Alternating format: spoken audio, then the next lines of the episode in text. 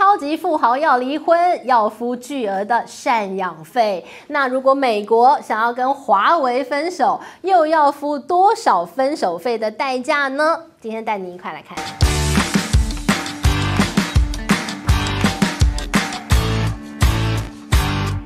Hello，大家好，我是志玉，今天要跟大家来聊一聊华为的最新进展。你说现在还谈华为？华为不是已经被美国打趴在地吗？你以为是这样吗？诶，现在看起来似乎并不是哦。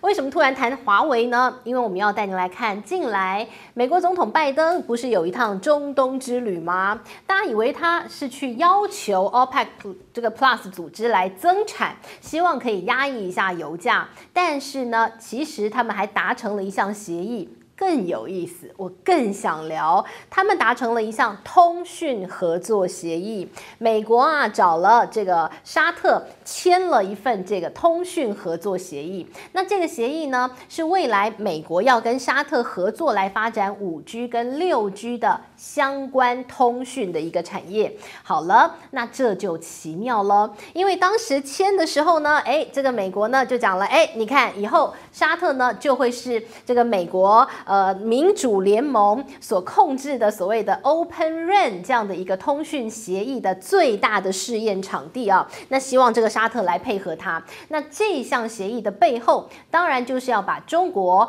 把通讯霸主华为赶出中东。为什么？沙特可以说是在整整个中东地区啊。基础建设当中非常有话语权的国家，那现在的沙特，它的通讯装置，它的通讯设备。华为在做的，而且呢，沙特跟华为有非常多的合作。特别我们看到，在美国，呃，举全国之力、洪荒之力，在制裁华为的同时，华为退出了北美市场，退出了大部分的欧洲市场之后，它开始回防，重新好好布局的一个就是中东，另外一个就是非洲地区。而且呢，诶，时间已经一年、两年、三年过去了，其实，在中东地区，在非洲地区，华为扎根很深。特别是跟沙特有非常多的合作，不只是在五 G 的基地台的架设上头的合作，甚至呢，在五 G 通讯人才的培育上，甚至还合作办了一个学校呢。这个学校呢，诶，就是培养很多的相关的通讯的一些高科技人才。所以你说这个沙特跟美国签了这个协议，真的要把华为又赶出中东吗？嗯，拜登前脚走，后脚啊，沙特官员出来讲，他说，哎呀。没有哦，我们跟美国签协议是签协议，但是跟华为的合作不会中断哦。他说我们同时可以并存呐，同时可以接纳中国的系统，同时也可以接纳西方的系统，所以他不想要选边站，都好。都来，但是我们来看到美国啊，这回呢跟这个沙特签的这份通讯协议当中，就是要推广这个美国在这个二零二零年啊，它所成立的一个叫做 Open RAN 这样的一个开放协议，开放通讯协议。Open RAN 是什么意思啊？Open 当然就开放的意思啊，那么 RAN 呢叫做 Open Radio Access Network。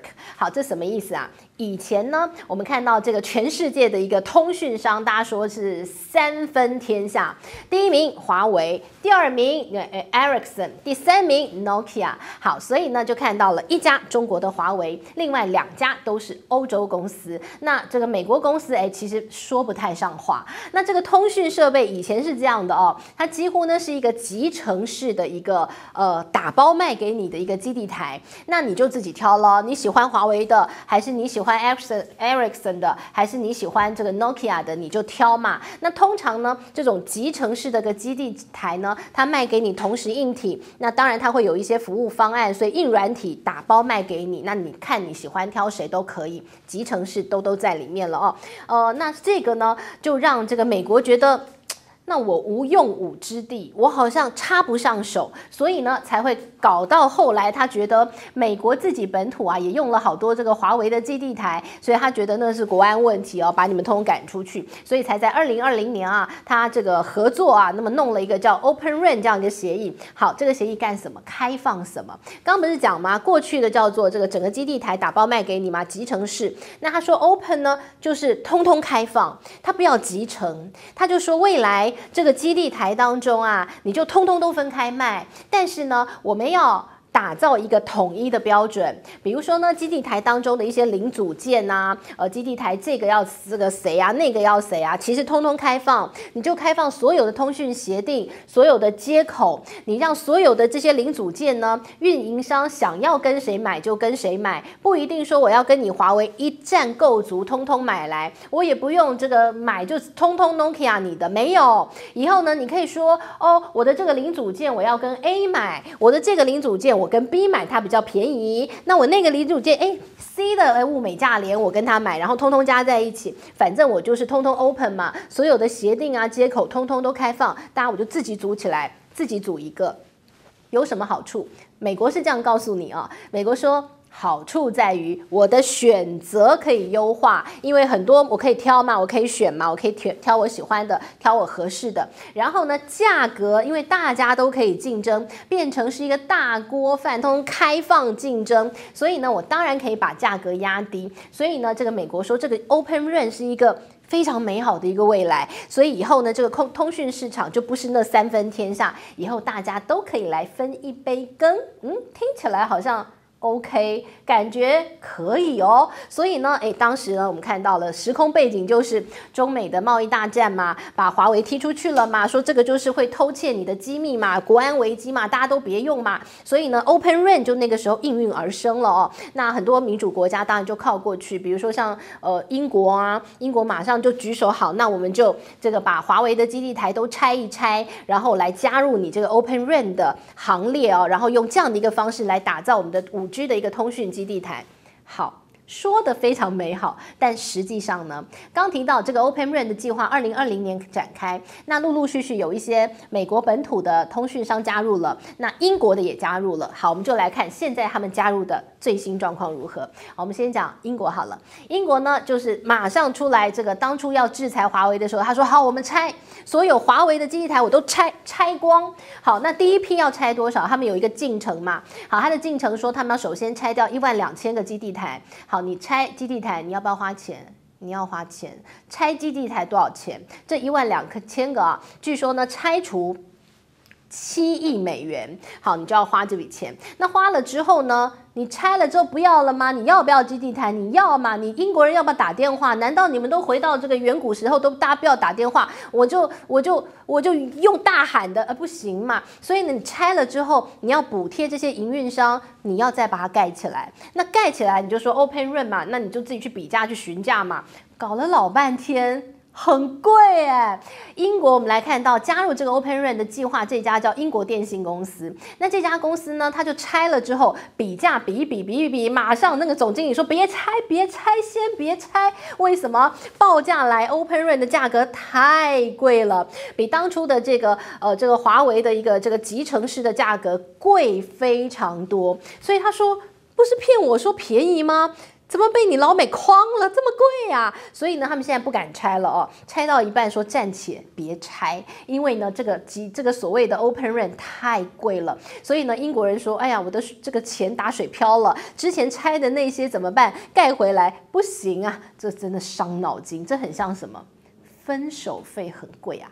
大家知道目前世界上分手费最贵的是谁呢？你去问贝佐斯，他离婚花多少钱？分手这么简单吗？你没割地赔款，随便让你拍拍屁股走啊？不行哎、我让你 哪有这回事？贝佐斯他的前妻分走了他一半的财富，三百八十三亿美元。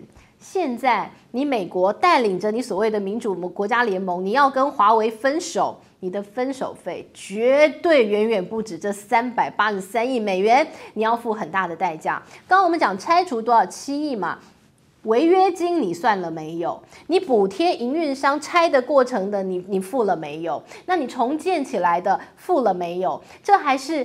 其中一个英国的电信商，哎，你说美国那么多通讯的营运商，英国那么多，欧洲那么多，你每个都拆，每个都补贴，每个都重建，多少钱呐？这分手费天价，好恐怖哦！所以现在美国刚提到英国这家公司，他就重新想想，他分手付出这么惨痛的代价，他要不要继续分下去？现在好像有一点藕断丝连了哦。这是英国哦。好，那我们再讲美国自己本土好了。美国自己本土啊，有一个小小的这个营运商哦，我们就简单举这个小例子了哦。好，这个小例子是这样子的，它是在呃密西根州、在威斯康星州这两州在运营的一个通讯的运营商。那以前他也是跟华为买，后来嘛，政府叫叫他拆嘛，好拆啊，拆完了之后呢，他要重建。那重建之后呢，一样拿到价格表下歪，他说哦。不行哎，怎么那么贵啊？所以呢，这整家公司啊，它叫做 Cellcom，呃，这个蜂巢通讯，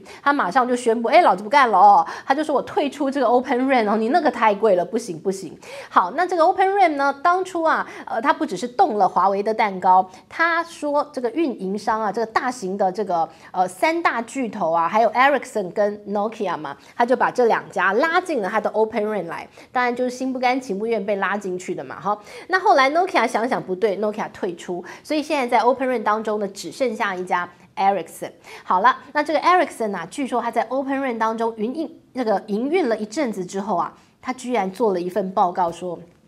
不对，他说啊，这个 Open RAN 当然就是你把所有的这个零部件开放，让不同厂商都可以用同样的规格，然后重新来组合嘛。但他说组合了之后啊，跟集成式的，就是刚刚看到这三大巨头他们一站式做起来，同一家的效率差很多。他说集成式的一个这个效率啊好很多，所以呢，这所谓的 Open RAN 啊，Ericsson 自己评估觉得，嗯。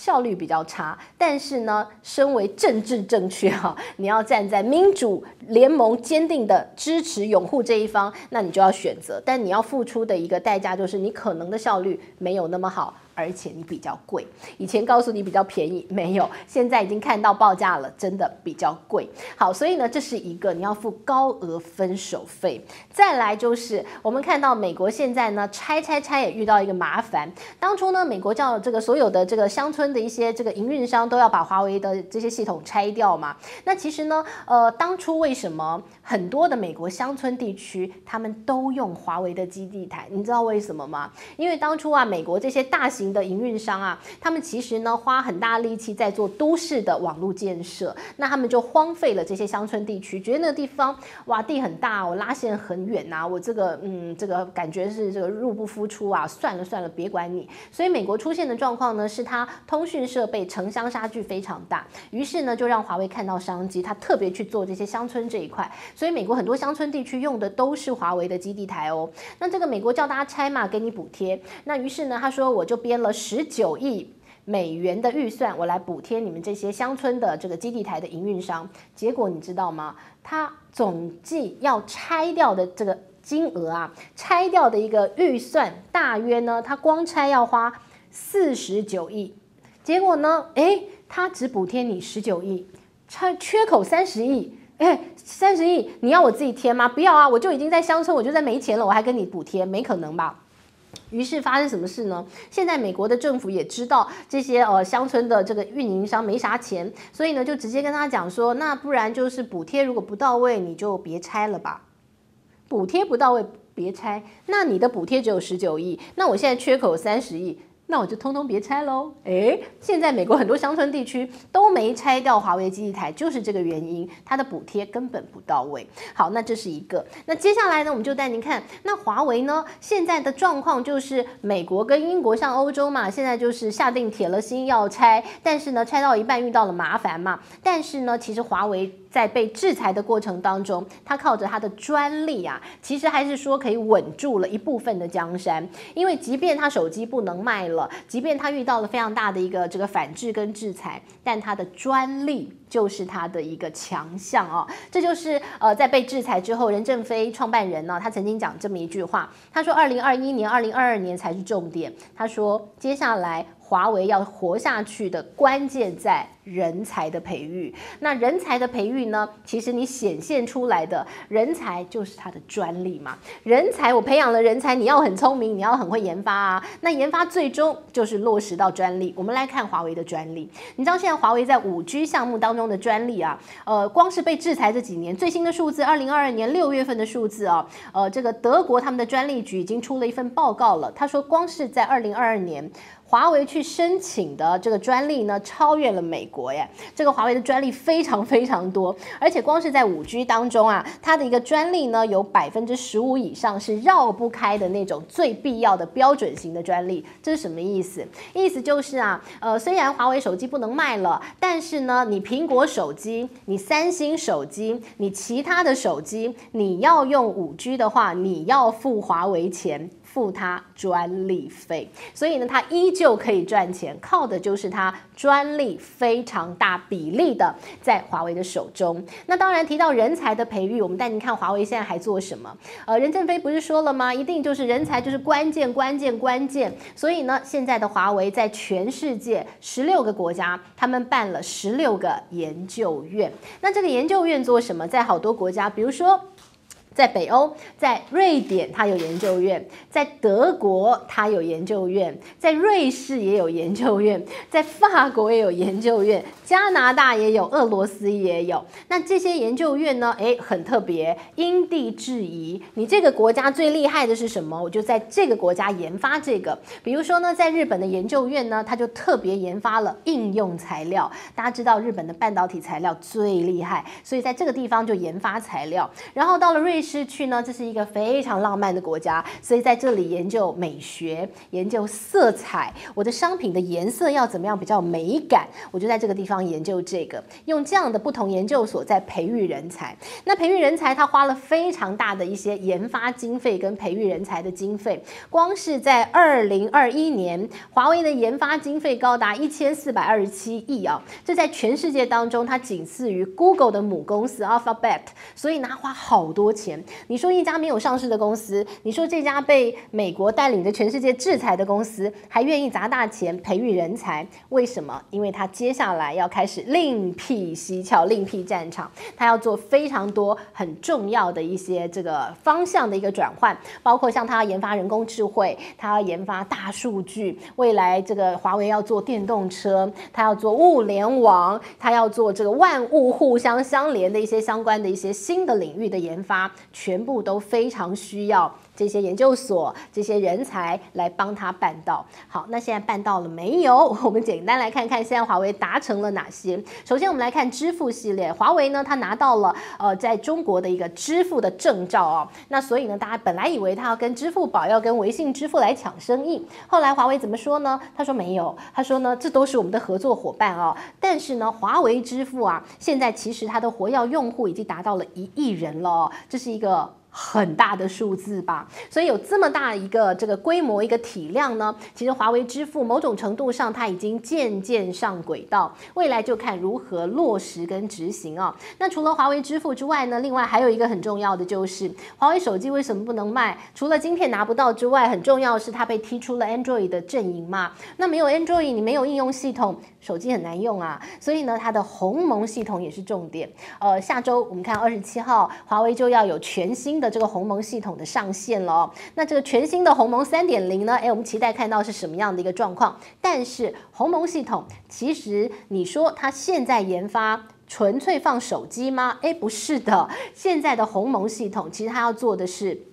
手机这种装置跟整个物联网之间的互联互通，要做的是这个。呃，这个听起来好像很微妙、很大、很虚幻吧？但其实 Google 也在做同样的。因为大家知道 Google 的 Android 的这个阵营啊，Android 的系统，其实呢，它只能放在手机上，呃，顶多放平板。你说它要把它连到万物这个互联网当中，其实有些挚爱难行，跨平台、跨装置，有的时候还是有一点很难搞哦。那所以呢？其实呢，这个呃，这个 Google 他们自己也在研发，他们也有一个要放在物联网当中的一个全新的系统，正在研发当中，叫做 Fuchsia 这样的一个系统呢，现在也正在研发，但是遇到很多阻碍。鸿蒙现在要做的就是这一块。他说呢，既然你把我推出了 Android 阵营，那我现在呢，哎，我现在直接研发的鸿蒙，我就把它通通都纳进来。所以它是一个广度更广，然后呢高度更高的一个应用装置系统。那当然，我们很期待了二十七号到底这个鸿蒙三点零会有什么样全新的一个样貌哦，我们可以期待看看。不过整体来讲啦，我们看到了现在美国呢，还有带领着他的民主国家付出了很大的分手费，要跟华为分手。但是现在看起来，华为早就已经在中东站稳了脚步，所以现在呢，美国才要去跟沙特签协议，是不是为时已晚？而华为呢，目前也慢慢的开始努力要走出自己的路，当然可以走多远，我们就要持续看下去喽。这今天帮大家准备的内容，希望你喜欢了。我们下回见，拜拜。